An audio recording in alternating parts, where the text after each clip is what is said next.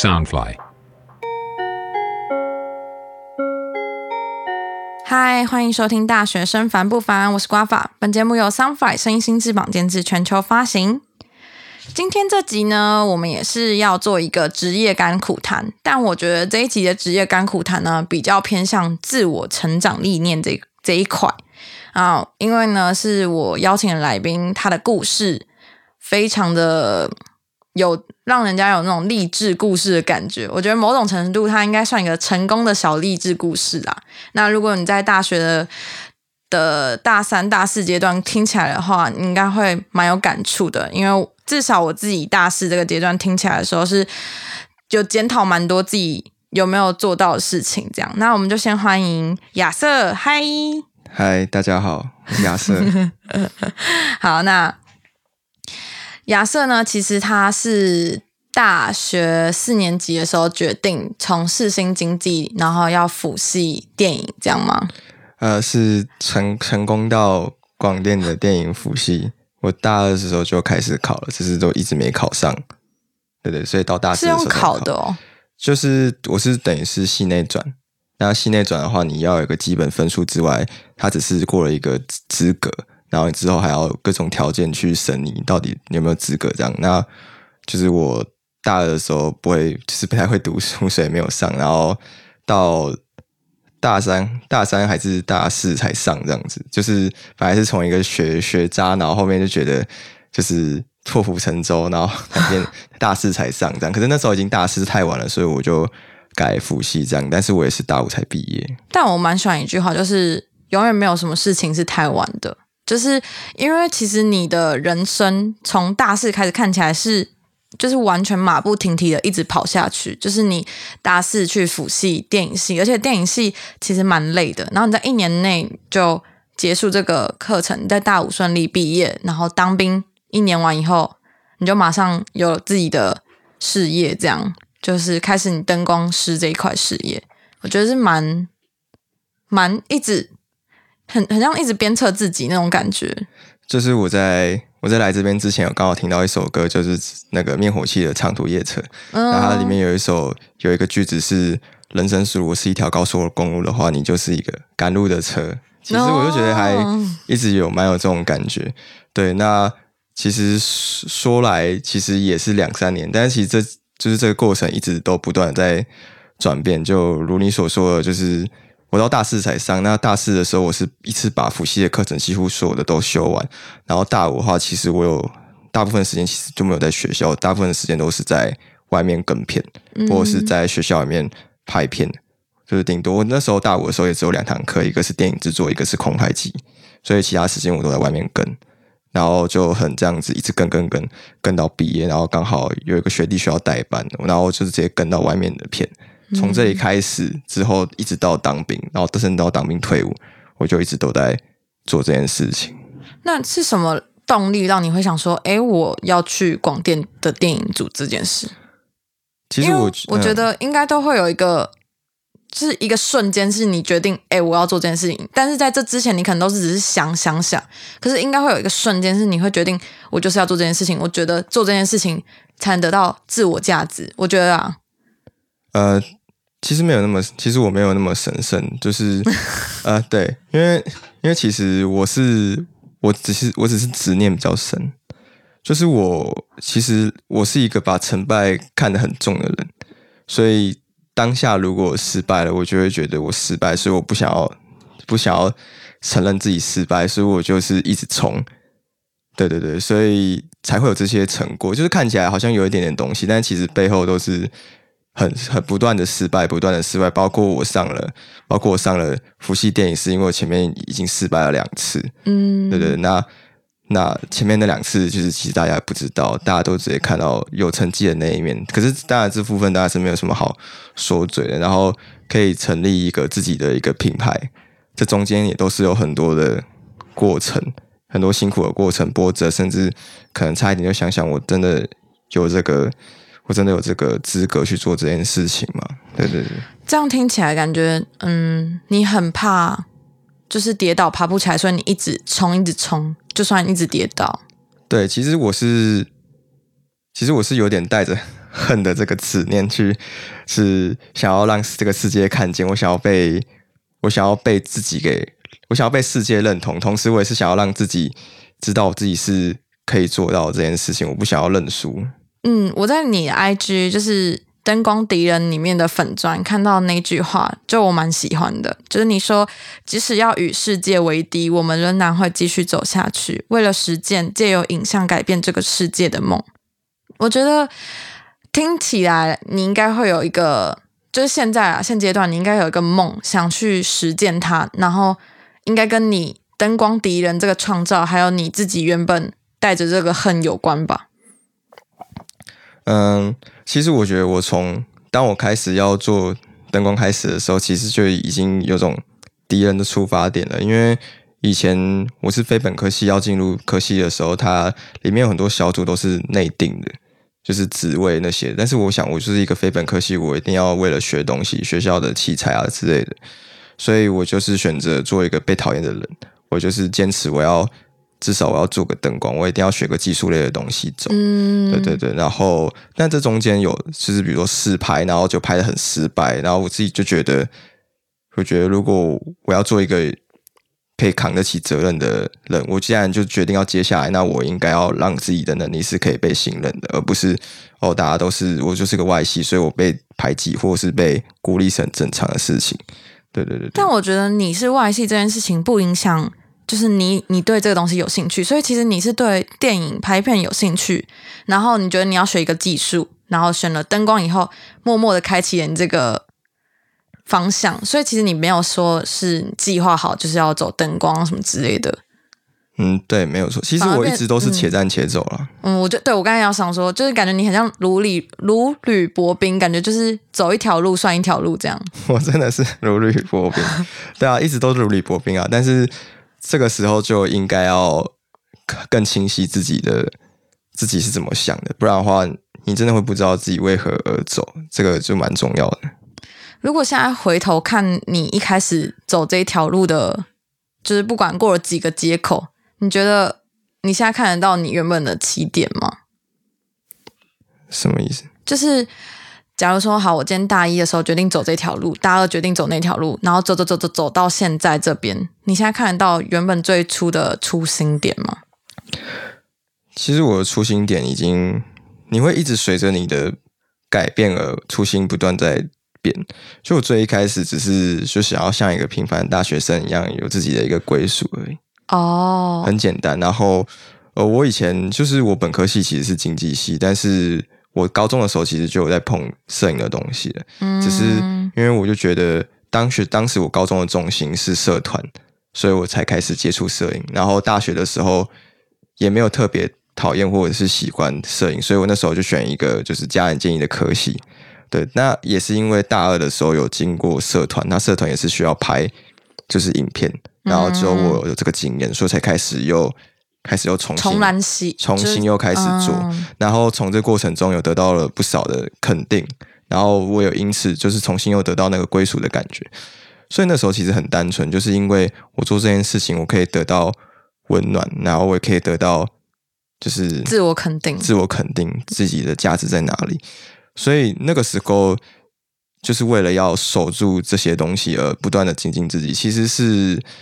实并不是一个。很高度的一个思维啦，当时只是想要保护自己拥有的东西而已。只是后来，但是当你这样想的时候，其实就越容易失去这些东西。所以我到后面也是失去了所有之后，最后才破釜沉舟，就是决定要继续走。其实算是不愿意面对自己的失败，所以自己不断再继续努力。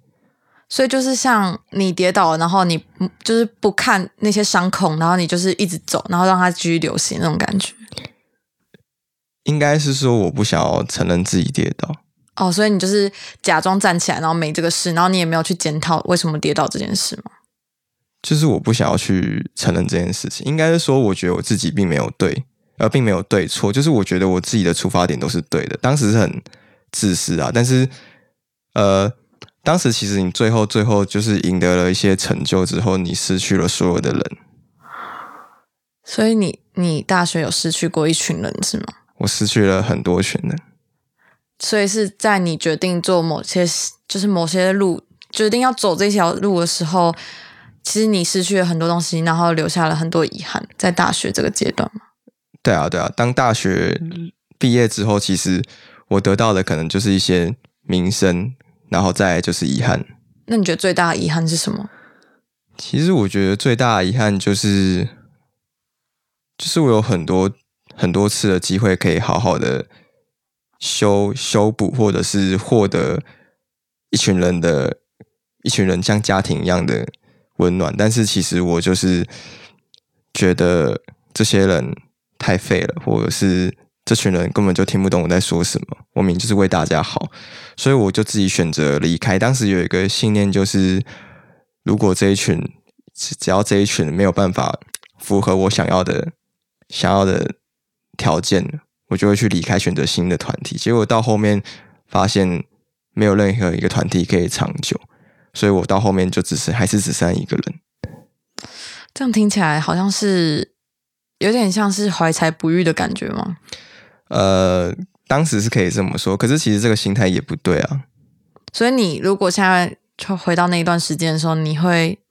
再做一样的决定吗？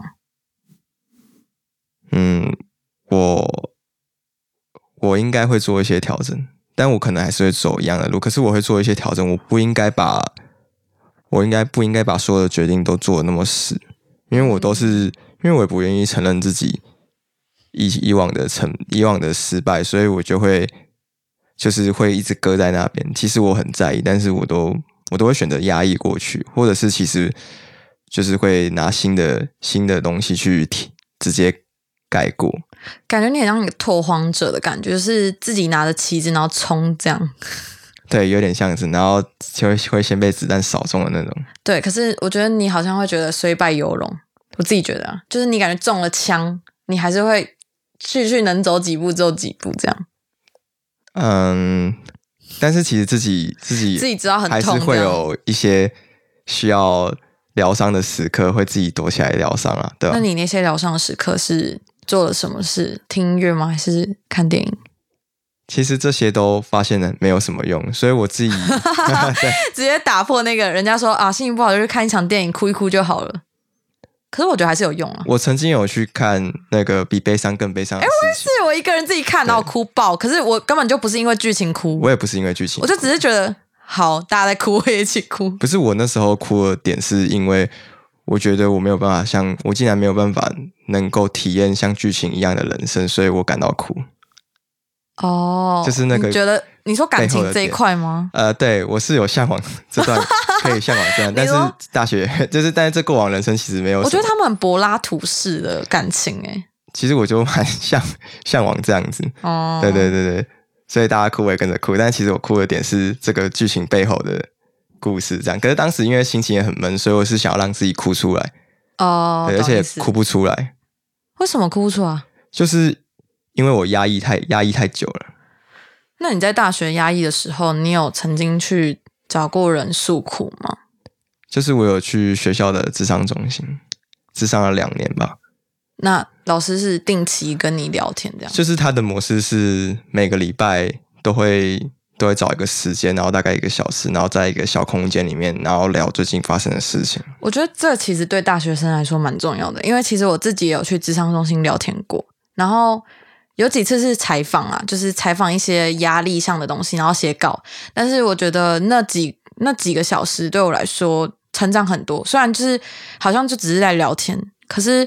默默之中感觉得到了一些什么力量。所以我觉得大学生其实不用忌讳，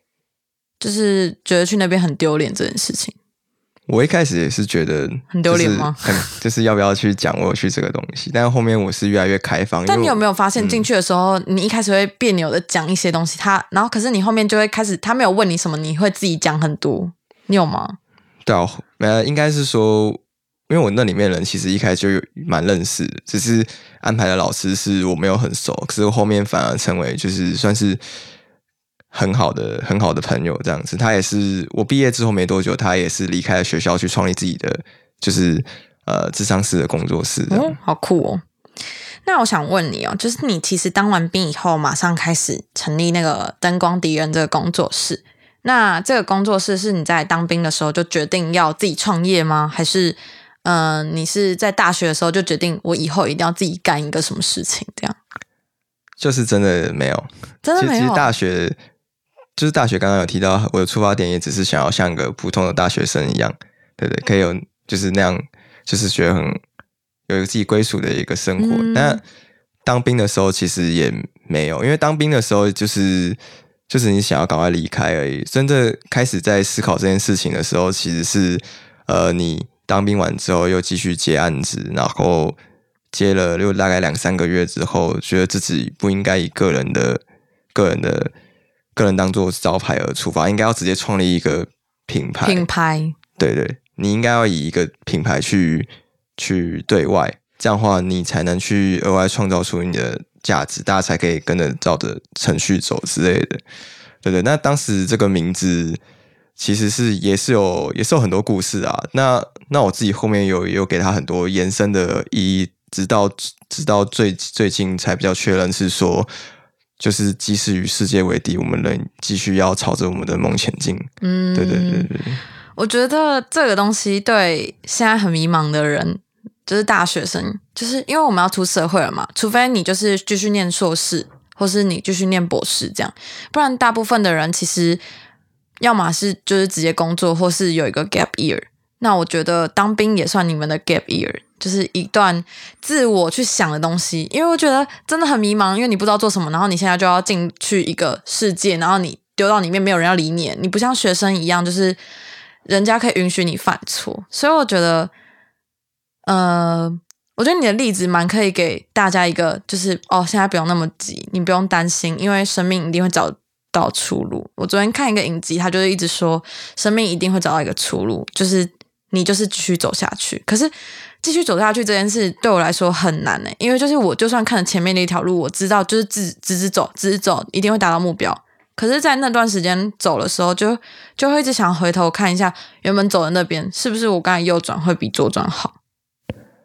但我觉得事情其实发生就发生了，我觉得这永远都是过程。那有可能当你会在比较低落的时候，你会想要去回头看一下你自己走的路有没有正确，可是你看了又怎么样？你事情还是依然已经发生了，你本来就已经选择这条路，你就必须要为这条路去做出你的代价。如果你总是去回望过去的话，其实并不会对现状有所改变，而是你不应该想着为什么我当初要这么做，而是想着我应该要如何怎么做去成为我想要成为的人。这样的话所有东西才会跟着你的轨道走，哪怕现在就只是一点会影响到你事情了，可是你必须要去长远的看你这中间到底做了什么。也许你哪一天突然间发生一件事情，是因为你有学的这个东西，或是你有体验到这个东西的时候，你有这个资格可以去接受，你有这个资格可以去挑战，可以去把这个机会接下来，那都是因为你以往是有去灌溉，有去施肥。如果你那个时候没有这么做的话，你现在也没有这个资格去考虑这件事情。我觉得这个很就是那个书到用时方恨少这个句子的概念，就是每一次做一件事的时候，你都会觉得还好我之前有做什么事情，或是我那时候早知道我要该做什么事情。这件事情感觉永远都不知道现在做的这件事情对之后的此时此刻会有什么就是改变，或是对你有什么影响。嗯，对，因为你有时候只是想不会创造出任何结果。不管是在自己或者是对于现实而言的话，我们都是看结果来决定说我们现在到底到了什么一个地步。所以如果你只停在想跟就是准备要做而已的话，其实是不会有成果的。那没有成果的话，你自己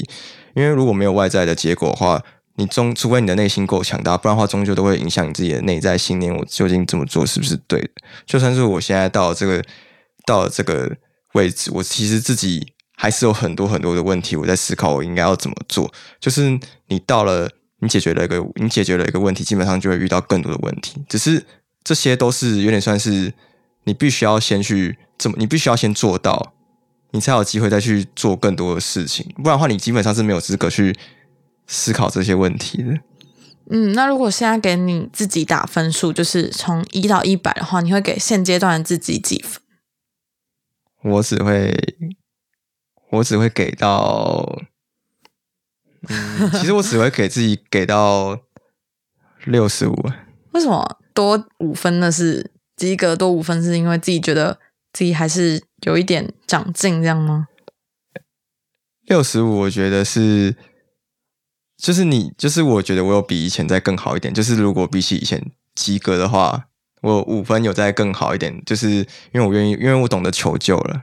哦，你之前比较像是会自己硬干一些事情这样。以前我只会硬干，而且我会与世界对抗，我就觉得这个世界都不听我，我自己干得好辛苦。对啊，到底是为什么要一直捉弄我之类的。可是那你觉得这个心境改变主要是因为自己决定放下恨这件事吗？其实我并没有完全放下恨这件事情啊，而是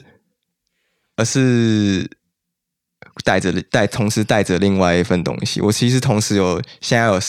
带着我想要就是爱自己的概念，就是其实爱跟恨都很有力量，但是恨的力量是很不健康的，因为好像什么动漫里面那个他就是那个反派，他就是有恨一件事情，然后就让他变得更强大，但是恨真的会让恨真的会让自己变很强大。其实我有这些结果，有大半年都是靠着恨前进的，所以我这中间其实都是很痛苦，但是得到了成就又会觉得好像没有到那么开心。就我这一切，其实我以前做很多事情的一切都是为了证明我是对的。欸，这件事其实我遇到很多人，就是我大学的朋友，他们很多人都只是想要让别人看起来他们是很厉害的角色，所以自己拼死拼活，然后身体用坏了，他们还是继续做的那些事情，只是为了证明。可是他们到现在我觉得他们应该也没有后悔，但是他们很不开心，是真的。对啊，这中间都会很不开心。我之前其实也有曾经就是有咨商过2次，然后有第一次的时候是那个咨商师说，你为什么要为了追求 5% 的快乐去过程中间有 95% 的不快乐呢？就是我也是思索了很久很久，其实一直都没有什么答案，但是我其实后面想到的事情是，这就是人生的过程，因为如果你没有这些痛苦的时刻，其实你就没有办法感受到快乐时是多么的珍贵。对，就是你如果比如说我其实算是也是艺术产业的一环的话，我必须要有这些感受，我才能去将我想要，比如说我是做一个灯光师的话，我就会想要将我的灯光如何纳入这场的氛围里面。这是一个痛苦的时刻，这是一个悲伤的时刻，你应该怎么做？或是这是一个恋爱的时刻，你应该怎么做？就是你可以将自己的想法带入到我自己的呈现上面。比如我说这个灯光，我就会将灯光呈现在当下的氛围上面，然后你们能看到这些氛围，能够直接让你们导引到这个故事上面的氛围。任何的一环都加进去，你就会觉得此时此刻就是这个氛围，毫无疑问。懂，就是虽然可能没有人注意到你做了那些东西是让大家感受更深刻，可是其实你默默做了很多事情，然后你也把你的想法丢进去了，有点潜移默化的感觉，蛮厉害的。对对，现阶段是这样，但是我后来发现其实我要的还要更多，所以其实我之后还会再做更多的事情。那灯光其实就我职业上面的话，就只是我的一个出发的环节而已。那我们聊一个，就是既然你是灯光师，你应该有遇到一些拍片的时候一些有趣的事情。你有拍过哪个 MV 或是广告，然后让你觉得印象很深刻，或是你觉得很荒谬的一次吗？荒谬，其实我中间有拍一个就是陈柏霖的形象，然后那段时间其实我算是跟摄影师真的吵架，然后但是我为了要把陈柏霖这个影片接下来，所以我就先忍了下来，然后但是拍完以后就直接吵，拍完之后我们就差点互告这样。因为在这个过程中其实很多摩擦这样，很多摩擦，然后我就觉得他很不尊重我，然后那个就不知道他到底干嘛。是因为你年纪比较小吗？你觉得有这个可能吗？我觉得这个预算其实本身就很低，然后然后大家都互相为难，就是其实这有点复杂，因为我跟这个摄影师的女朋友，我本来是跟他的女朋友是朋友，就是我们本来他也是摄影师，我本来是跟这个女摄影师合作，对，合作到后面才认识到她男朋友。嗯，那我跟这女朋友自己之间有一个价格，然后但是是因为我们做的东西比较简单，比较单纯，真的到了她那边之后，她要一样的价格，但是却要做更多复杂的事情。哦，懂意思。所以这个出发点其实本身就很不健康，但是其实我也没有很具体的去争取我自己觉得这部分的不满，导致事情会爆发。我这中间工作的过程，其实手韧带也断裂，就是其实这算是一个消耗，哦，就是从这之后才发现自己对自己身体也是一个消耗品，有一个就是会开始意识到，然后也会开始意识到自己的情绪的反应是会压抑到一个极限的。所以那个时候其实是6月吧，然后我到了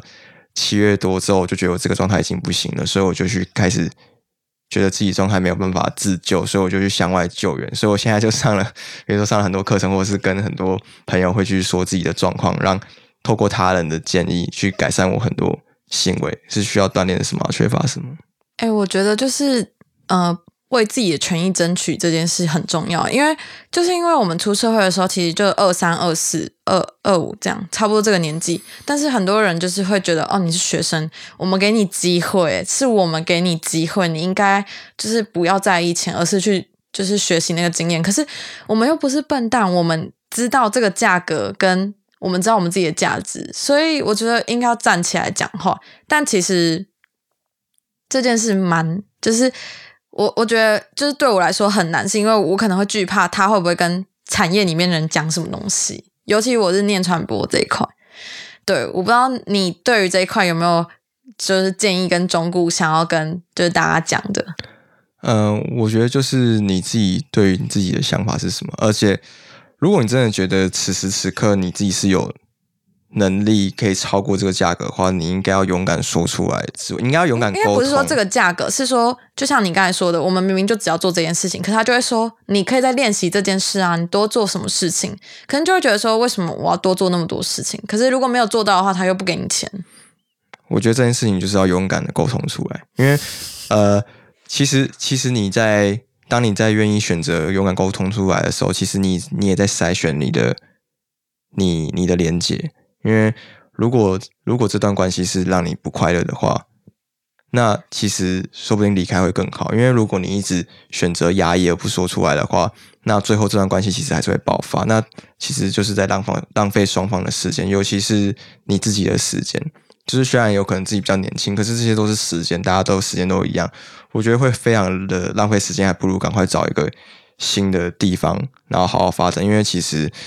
你现在最有本钱的其实就是。其实真的也是时间。你说学生吗？对，不如就赶快换一个场合，因为环境太重要了。如果一个糟糕的环境让你对于你很多东西是有不好的执念的话，其实你会事倍功半。因为其实不一定只有一个环境，你必须要把自己看，一个好的环境，其实你可以创意跟那个就是会更多想法，然后更开心，做事会更好这样。对，你必须要找到很多的环境，然后你找很多环境之后，你已经选择一个你自己好的环境，但是你必须要很清楚你自己想要的是什么，哪怕是你至少都要知道说你自己不要什么。因为有些就觉得我一直苦干，然后自己是很不开心，可是你能换来什么吗？你就是然后你又不讲，真的都没有人知道，真的。那你自己在那边其实就很像在装可怜，人家就只能说你活该，你自己不讲这样。那你自己又不讲，你自己都不为你自己的权益发声了，到底要谁来去在乎你自己的一切？所以我现在是因为这些东西其实都要承受代价。你勇敢的背后，就是可能你先说了，那他可能说哦，那你明天就可以不用来了。那这有可能是你要承受的代价，可是这也不见得啊，因为说不定你离开了这里之后，你就可以遇到更好的环境。这一切都是自己的，一切都是选择跟代价。那最后，我想要请你就是用几分钟的时间介绍一下你自己的工作室，要吗？哦，可以啊。可想说留一点时间给你介绍一下。哦，其实我就是一个灯光师，但是我现在算是小规模吧，然后有到中型，现在开始有中型的案子这样。那如果比起业界的话，其实还是很差一大截。嗯，可是就是在持续经营下去，然后我的粉专名叫灯光敌人，脸书的粉专或者是 IG 的粉专都有，然后最近也是正在准备要用就是关于个人网站的部分，然后主要经营其实是 IG 啊，然后 YouTube 上面也有自己的播放清单放在 IG 的粉专里面，就是大家可以搜寻灯光敌人 LEFS， 就是里面都有放就是我自己过程中拍摄的一些 BTS 幕后花絮，还有一些成品的链接，就是那些跟商业不管是商业还是创作，就是然后你有各方面的技术上面的问题，或者是你自己有一些个人一些人生的一些想法想要问，其实你只要在粉专上找得到我都会很乐意回答，因为我觉得懂得求救其实就是非常一件就是勇敢的事情，所以我不会去吝啬我的回答，因为我觉得真正强大的人是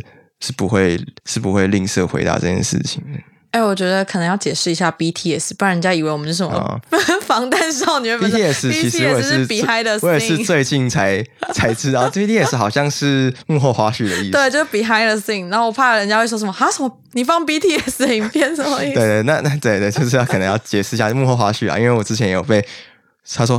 他说我需要你们的 BTS， 我就说什么是 BTS， 好像问了又很怂一样然后自己去查，其实网络上很多资源，就是但你有很多经验是没办法去查到的，所以我觉得就像刚才亚瑟说的，就是懂得救援，懂得去求救这件事非常重要。那我觉得今天这一集呢也差不多要来收尾了，那我觉得会想找他来的最大原因也是因为我觉得他年纪跟我差不多，然后可是他做很多事情是我都不敢去想，然后就算想也不敢去做的，就是虽然他带着恨意，然后也有一些遗憾，可是他做到了，我觉得现在在听的你们应该也可以就是开始前进了，跟我一样开始可以去思考一下毕业以后或是现在在大学这个阶段有什么技能是可以赶快养成的，然后让自己可以跟这个世界继续对抗，不是对抗啊，就是跟这个世界相处吗？可是我觉得真的是为敌耶，因为我一直觉得世界对我好糟哦。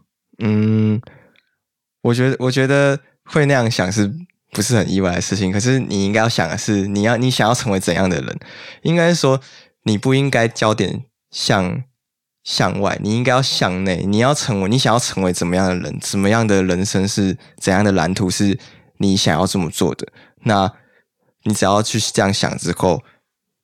其他东西就随便，可是我觉得很难耶，就是你在大学的时候你就知道你要做什么吗？很难去讲自己要成为什么样的人。我就说不是很具体的说你要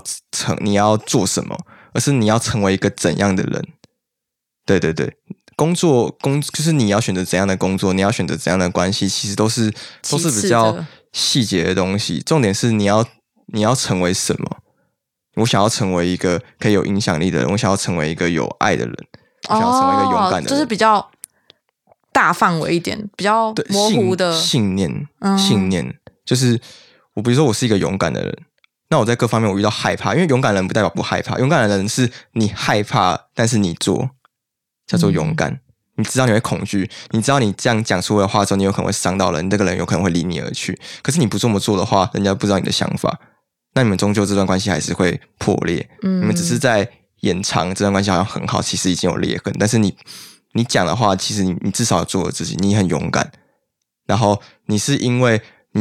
因为勇敢，所以这段关系的代价是你可能会离开这，可是你们本来就会离开啊！你们如果不和，你们原本就会离开，所以你是一个勇敢的人，而不是导致事件发生之后你再处理这个烂摊子，而是你自己，你因为勇敢而选择权，你应该要先成为一个你想要怎么样的人，而且你有这个信念之后，你才会成为一个有选择的人，不然的话你一辈子都被选择，你不可能会觉得你在活你自己的人生。